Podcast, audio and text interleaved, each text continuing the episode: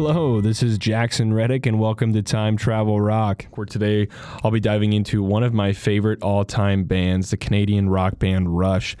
You know, growing up as a kid, I my it was my dad's favorite band. I always loved listening to it as well. The more I grew up, the more I really started to listen to their music. I remember going to Pinnacle Bank Arena with my dad for their 40th anniversary tour. It was their final tour they ever did. We went to Pinnacle Bank Arena, went and watched. It was it was awesome. I think I was around 13 or 14 at the time, so it's been a while. But as the older I've gotten, the more I've listened to their music, the more I've really appreciated the sound and how they tried to do everything. But let's start out a little bit of their history. Originally, the band was made up of Alex Lifeson, Jeff Jones, and John Rutsey. Jones was soon replaced by Geddy Lee. Uh, Rutsey was soon then replaced by Neil Peart, as they were going on to perform their first ever tour after they made their first album.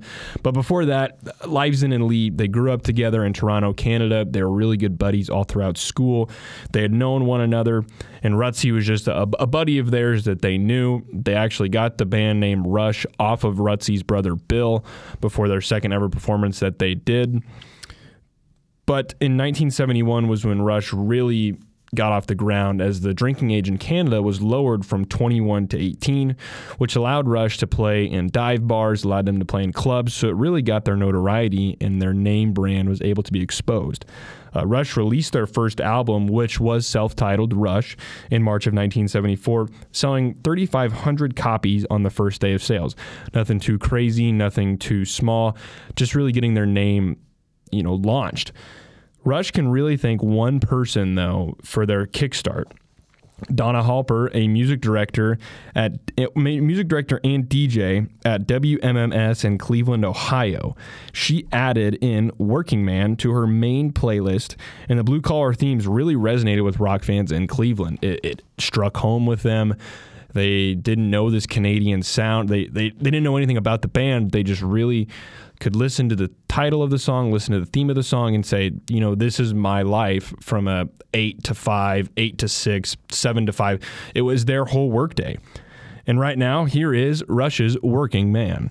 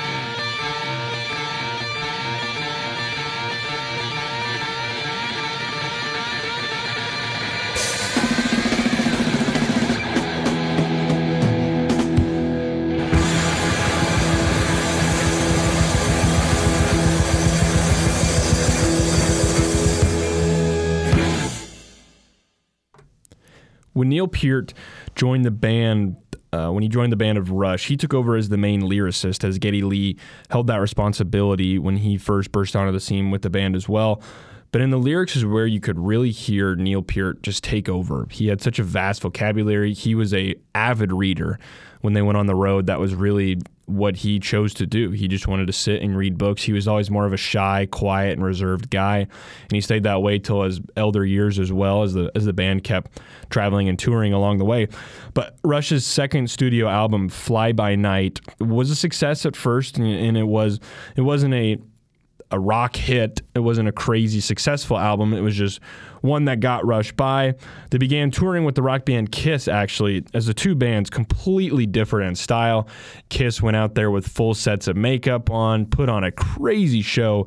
And Geddy Lee has always said that, you know, people try to just brush Kiss off, but, you know, he says that they were one of the most hardworking bands ever. And they were going to put on a show and give people their money worth every single time they went out there. You know, they had pyrotechnics. They, like I said earlier, they had amazing makeup.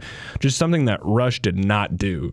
Geddy Lee, Neil Peart, and Alex Lifeson they just all went out there with their long hair and sang their deep lyrical songs that people really had to listen to in order to understand. Not like Kiss, they're out there in their big boots and their high heels going crazy with their makeup to classic rock songs. Uh, but for me, a classic song off of Fly By Night is not the title track itself, Fly By Night, even though it is an amazing and great song. The whole album to me just kind of flows together. It's more of just a you can roll your windows down in the car and just play the whole album and just have a great time. And that's really a lot of Rush's music, in my opinion. But the, the song that I resonate with the most, or the song that I think is the best off of the album, one of their best like hidden gem songs, I would say would be Making Memories. Uh, the theme of the song is basically how the future is always brighter than the past. You know, that's, a, that's some of the lyrics in the song actually actually do say that.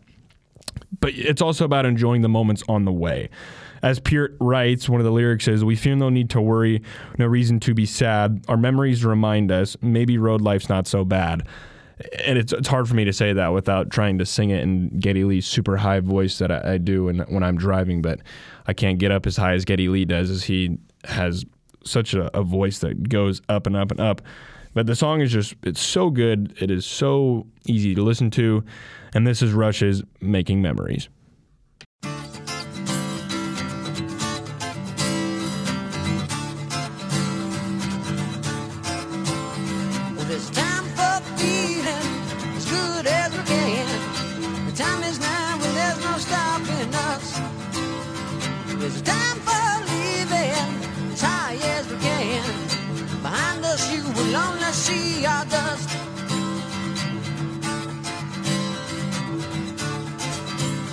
So we just keep smiling, move onward every day,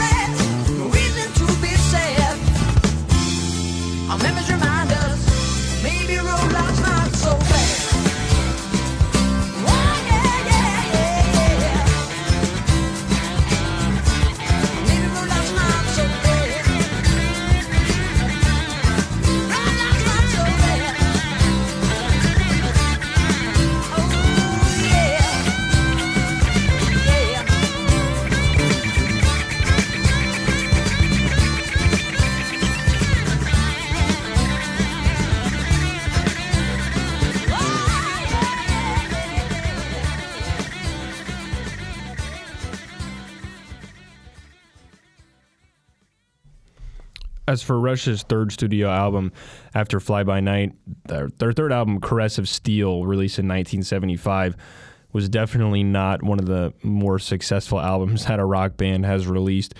Uh, there were songs on there, The Necromancer and The Fountain of Lamneth, that were 12 minutes and 20 minutes in length. It was more of Neil Peart's storytelling aspects and more just diving into lyrics rather than just classic rock roots which the band themselves they really liked it and they really enjoyed it. And there were definitely at times where Geddy Lee was like you know I didn't really know what I was singing or up there but it was still fun to do.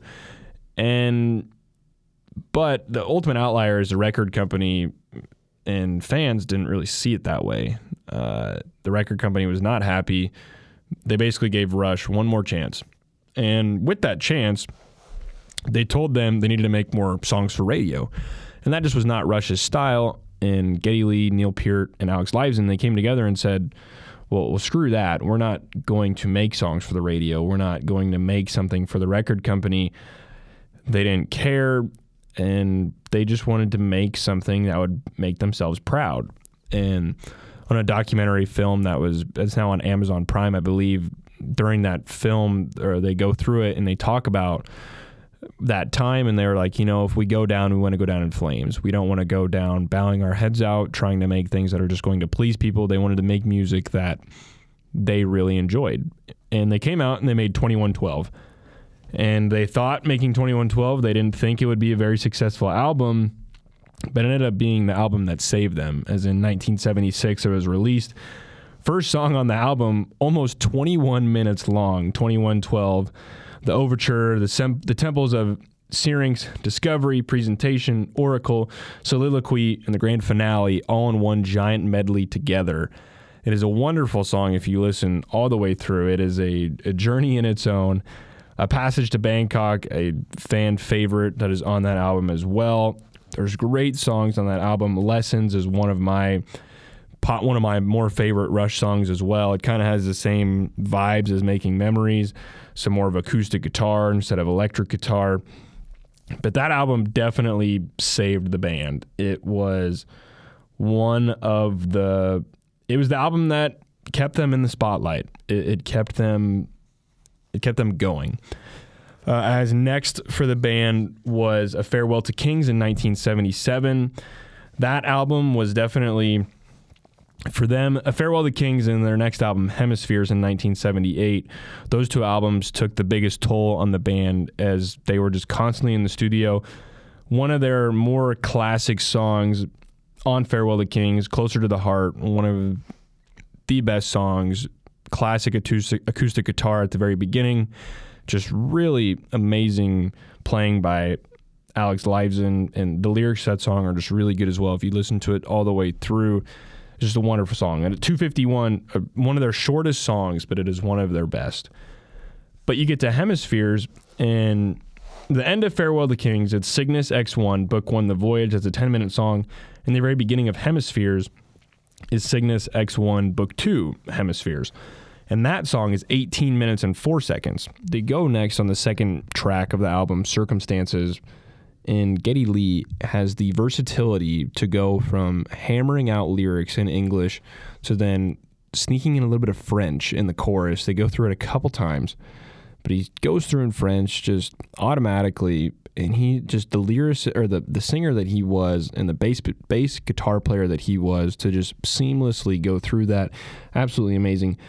But the most memorable song from that album, La Villa Strangiato, as many, if you ask any rock and roll guitar players, you know, famous guitar players that are in bands. I'm sure at one point, at one time, as they were growing up, they tried to play this song. Nine minutes and 34 seconds in length, all instrumental, no singing whatsoever. It is just the bass guitar playing by Geddy Lee, the lead guitar by Alex Lifeson, and the drums from Neil Peart. It is just one of the most fascinating songs to listen to all the way through. They tried to record it all at one time. They really, really tried. Couldn't do it eventually, just the mental toll that it took. They just couldn't do it. So they, they chopped it up into three bits and they seamlessly made the three bits all go all the way together. It's basically one long story that they tell with the instruments. It's really powerful, really, really good song. And with this, it is Rush's La Villa Strangiato.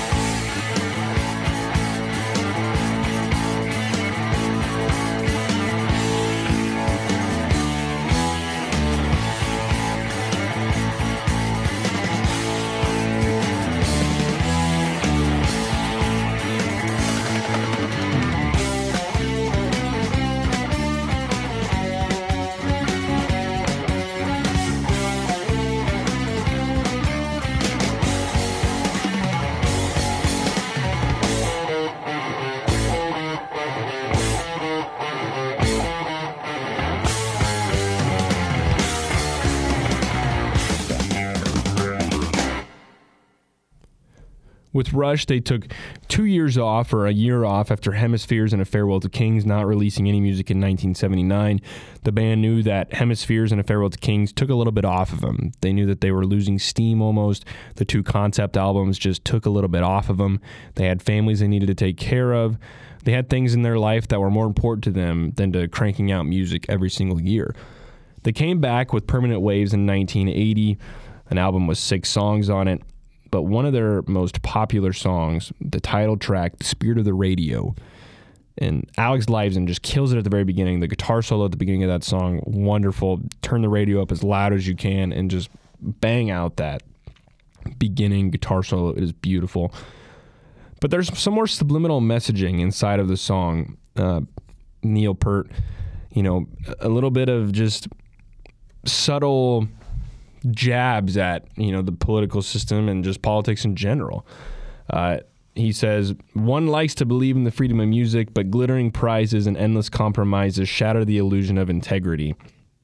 Just the writing that Neil Peart used, and, uh, and this is rock and roll. You know, this is, uh, I mean, rock and roll does not have.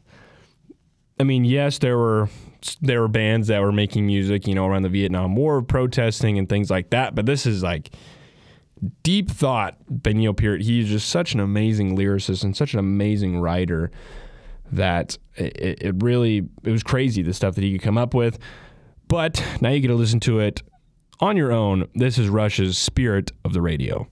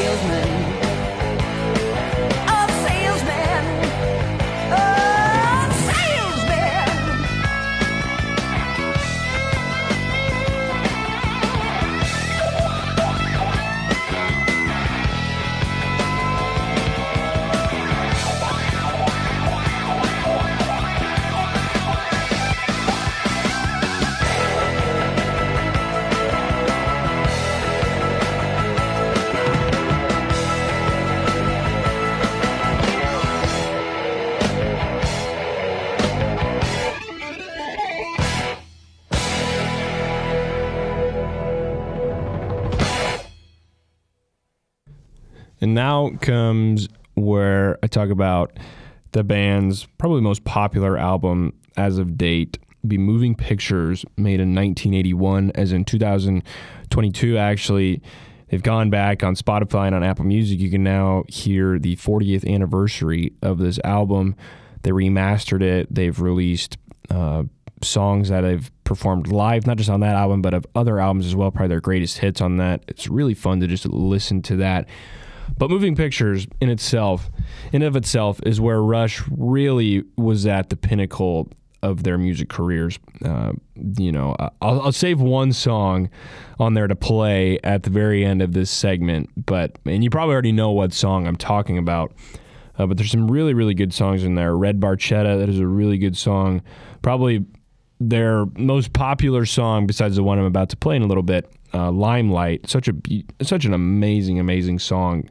Everything in there, the vocals, to the bass, and the guitar and the drum, just such an amazing song. But as I've been, you know, precursing to this, Tom Sawyer is 100%. When you hear that song, you think about Rush, and I mean, and whenever you think about Rush, you think about Tom Sawyer.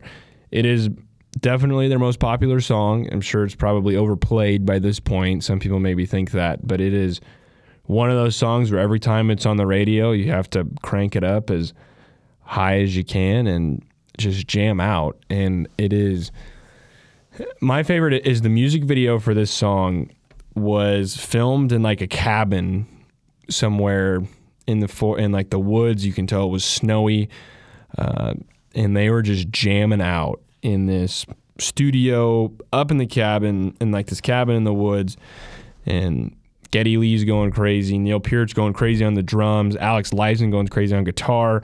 You know, there's separate parts of the song where Alex Lifeson is going crazy on the guitar, and then at one point Neil Peart has one of the best drum solos you'll ever hear, and it is just one of the best songs.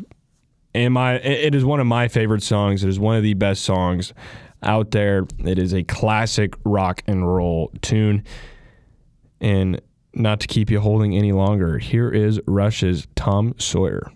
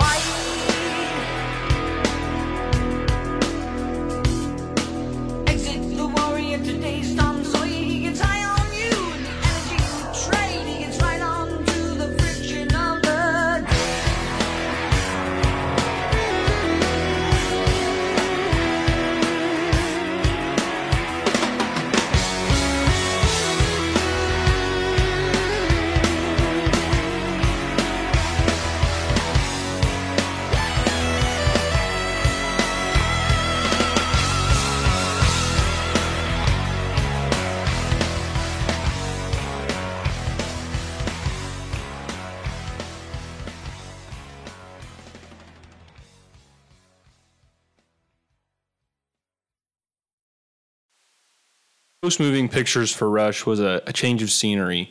Um, Geddy Lee and Alex Lifeson went to more of a synthesizers and more of a keyboard outlook. Even though Alex Lifeson wasn't the hugest proponent of that, he went along with Geddy Lee. They compromised and stuck with that for a couple of years throughout their music, uh, releasing albums, still going cold and platinum, just not really touring that much. Uh, the band went back to their guitar roots back in 1989 with their album Presto. Uh, again in 1993 with counterparts in 1996 Test for Echo went back to more of the traditional guitar rock and roll roots. But in 1997, the band had to take a brief pause as Neil Peart, his daughter, passed away in a car accident, and his wife passing away from cancer just a year later. Uh, Neil Peart definitely needed the time to unwind and really find himself again. He went to South America for a very long motorcycle trip, just was riding his motorcycle. It was one of his favorite things to do, just relaxing, staying in random hotels, reading books. Not being recognized by anybody was a huge thing to him. He was a quieter guy, a shyer person, didn't really like being recognized. He was able to just relax by himself. Uh, the band took a five year hiatus, uh, but in 2001, Neil Peart realized that he needed the music back into his life. He needed to start drumming again. He needed to be with his best friends. And so in 2002, Rush came back and released their latest album, Vapor Trails. Uh, it was the first time that Rush did not use a synthesizer, organ, or any keyboard on an album. It was just their regular rock and roll roots. Uh, the band kept releasing music. They released Feedback, a studio EP. In June of 2004, they kept releasing music, uh, Snakes and Arrows in 2007, and their final studio album, Clockwork Angels, in 2012. Rush began their final ever career tour in 2015, with their final concert ever being on August 15, 2015. Uh, but I'm going to play you a song from their 40th anniversary tour from the Air Canada Centre in Toronto, Canada, in June of 2015. Here is Closer to the Heart live.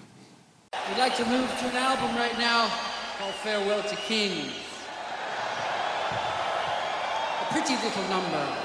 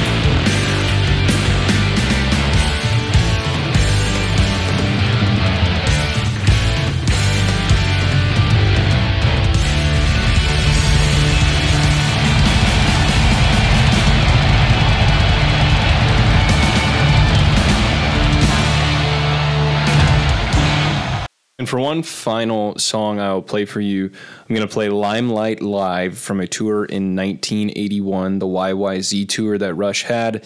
Peak Rush content right here. Here is Limelight Live. We'd like to do something for you now from our Moving Pictures album. This is Living in the Limelight.